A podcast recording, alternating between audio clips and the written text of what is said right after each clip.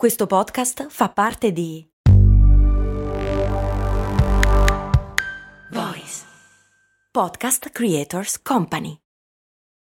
This episode is brought to you by JLL. Get an insider view into the world of commercial real estate with JLL's podcast, Trends and Insights The Future of Commercial Real Estate. Whether you're curious about making cities more sustainable, the evolution of office space, or AI opportunities, this podcast will help keep you a step ahead. Tune in for candid conversations with business leaders about the biggest trends impacting how we live, work, and play. Subscribe to Trends and Insights now at jll.com/podcast.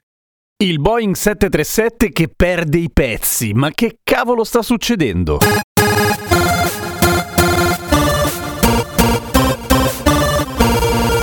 Grazie a Maurizio per la nuova sigla super elettronica. Mi dice grazie per esserci ogni giorno. No, grazie a voi per esserci ogni giorno. Altro che, se no ero qua a parlare da solo come un pirla. Ciao, sono Giampiero Kesten e queste Cose Molto Umane, il podcast che ogni giorno, sette giorni su sette, ti racconta o ti spiega qualche cosa. Allora, il Boeing 737. Generalmente qui a Cose Molto Umane non tratto notizie di stretta attualità o semistretta in questo caso, ma forse vale la pena di spiegare bene, visto che c'è un po' di confusione, che cosa sta accadendo ai Boeing 737. 7. Dico che è stretta attualità nel senso che ci sono ancora indagini in corso e ancora non si è capito bene qual è l'entità dell'ennesimo merdone che la Boeing ha pestato, ma vediamo un po' cosa succede. E prima bisogna fare un salto indietro. Allora, il Boeing 737 è uno degli aerei più popolari del mondo, nel senso che ha un sacco di storia alle spalle, essendo nato nel 67 nella sua prima versione, ed è stato venduto in 11.431 copie. Ok, sono numeri importanti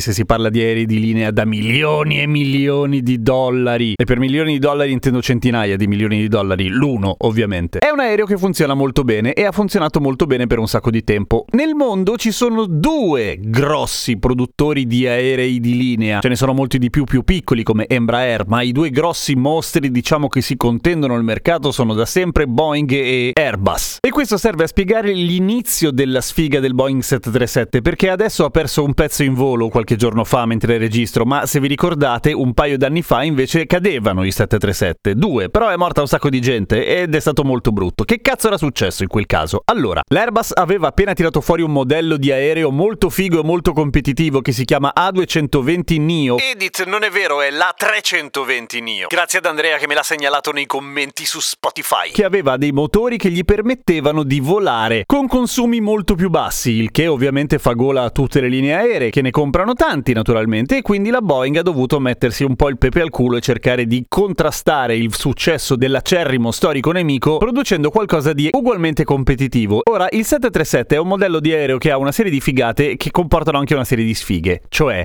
è molto basso, nel senso che quando è a terra, cioè sui carrelli, sulle ruote, è piuttosto basso sul terreno, come le macchine sportive che hanno l'assetto per fare i tamarri e le sgumme, il che comporta una serie di vantaggi di gestione per tutta una serie di motivi motivi, è facile salirci, è più facile fare manutenzione, eccetera. A fronte di questa bassa statura sono state fatte delle scelte di design importanti, come per esempio il fatto che, se lo notate la prossima volta che salite su un aereo, che con ogni probabilità sarà un 737, i carrelli posteriori non hanno la porta, non hanno lo sportello, cioè le ruote restano a filo della fusoliera quando si chiudono. Perché non c'era spazio per mettere uno sportello, banalmente, essendo così basso. E i motori, i due motori che stanno sotto le ali, non sono rotondi visti da davanti, ma sono schiacciati nella parte bassa, perché sennò toccherebbero il terreno. Questo fatto qua in particolare ha dato qualche filo da torcere agli ingegneri di Boeing quando hanno dovuto montarci un motore che fosse più efficiente, perché i motori più efficienti in genere sono più grossi e nel caso dell'Airbus non era un problema. L'aereo è alto e il motore ci sta alla grande. Nel caso del 737 hanno dovuto inventarsi un escamotage, ovvero montare il motore un po' più in alto, cioè non sta tutto sotto l'ala, ma la parte rotonda, il bocchettone all'interno all'ingresso della turbina, non è un termine tecnico questo naturalmente, ma dà l'idea, sta più in alto dell'ala. È una buona idea, il problema è che quando dai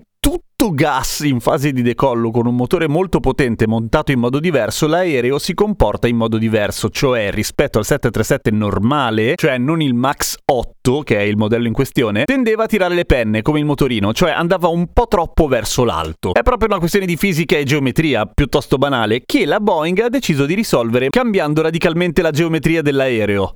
no, scherzo, questa sarebbe stata la soluzione. Hanno fatto una cosa un po' più semplice. Hanno fondamentalmente fatto un aggiornamento aggiornamento al software, come quando il cellulare non funziona più. E hanno montato sul software dell'aereo e tutto quello che riguarda l'informatica di un aeroplano si chiama avionica, giusto così per dire, una sorta di plugin che si chiama MCAS, MCAS, che sta per Maneuvering Characteristic Augmentation System, che quello che fa, detto molto molto tirato giù con l'accetta, è che quando l'aereo tende a salire troppo verticale abbassa il muso dell'aereo, cioè corregge quelli che sono i comportamenti a questo punto un po' strani dell'aeroplano. Se la Boeing avesse spiegato a tutti i piloti il fatto che l'aereo era un po' diverso dal modello prima e soprattutto come disattivare temporaneamente l'MCAS, probabilmente ci sarebbero tipo 300 persone vive in più al mondo, anche di più, che sono quelli che sono schioppati in realtà in Africa in due occasioni diverse, in due voli diversi. Perché ogni volta che un aereo viene rinnovato, tra virgolette, o vengono fatti dei cambiamenti abbastanza importanti, vengono anche fatti dei corsi di aggiornamento ovviamente obbligatori per i piloti per capire che cosa cambia da quello che sapevi guidare prima. È normale! In macchina non ci facciamo caso, le automobili sono molto standard, ma se c'è chi fa fatica a passare da una macchina con cambio manuale a una col cambio automatico perché invece di schiacciare la frizione, che sul cambio automatico non c'è, inchioda in mezzo alla strada, figuratevi un aereo che ha delle differenze. Succedono dei cazzo di casini. Il corso di aggiornamento di Boeing previsto per i piloti del 737 MAX 8 erano due ore fatte sul tablet in cui tra l'altro non veniva menzionato l'MCAS. Quindi un po' carente. Quello che è successo ai due piloti che poi sono caduti è che hanno iniziato a un certo punto a contrastare l'MCAS che stava malfunzionando e quindi tentando di fare una picchiata con l'aereo e a un certo punto ha vinto l'MCAS. Un po' come se saliste in macchina e la vostra macchina non vi dicono che a un certo punto tenterà di schiantarsi a destra. Voi sì, correggete tirando a sinistra, ma a un certo punto qualcuno vince e il carrail lo prendete uguale. Questo ha portato a una generale gigantesca sfiducia nei confronti di Boeing perché in effetti appunto appunto ha pestato un grosso merdone. Il problema con il Max 9, che invece ha perso un pezzo, l'aereo della Air Alaska, che qualche giorno fa ha perso uno sportello, è di tutt'altro tipo. Intanto non ha perso uno sportello, come molte notizie dicono, ha perso un tappo,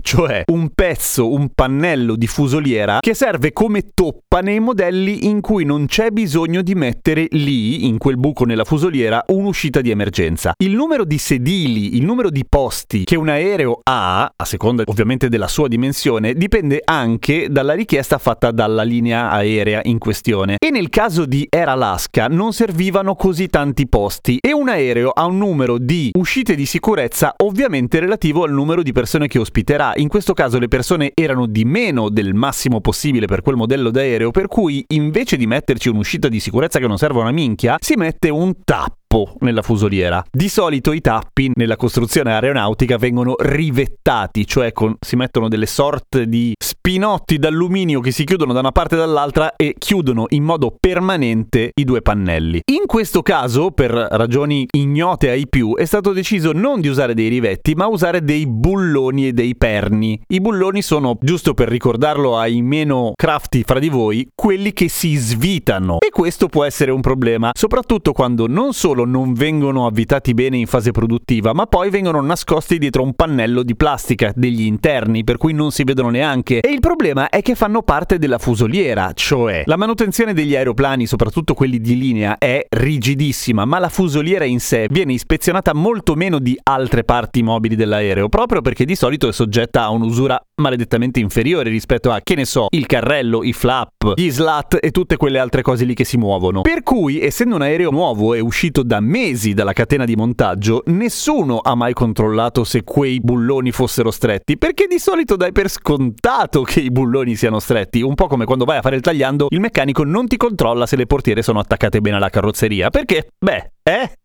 Di solito è così. Ora c'è un problema, nel senso che nelle notizie viene considerato come rischioso il Boeing 737 MAX, che non vuol dire una minchia perché è un nome commerciale che in realtà copre un sacco di sottomodelli. Il problema riguarda il Boeing 737 MAX 9 e per di più nell'allestimento che ha meno uscite di sicurezza ma ha un pannello in più per tappare dove non c'è un'uscita di sicurezza. Insomma, tutto questo per dirvi che se salite su un Boeing 737 737 con scritto Max da qualche parte, non vi cagate addosso. Anche perché ovviamente tutte le varie federazioni in giro per il mondo che si occupano di aviazione civile stanno fermando e tenendo a terra gli aerei, tra virgolette, a rischio per controllarli, cioè fondamentalmente dargli un'avvitata. Raga. Quindi niente paura e se costruite aerei di lavoro, beh, con...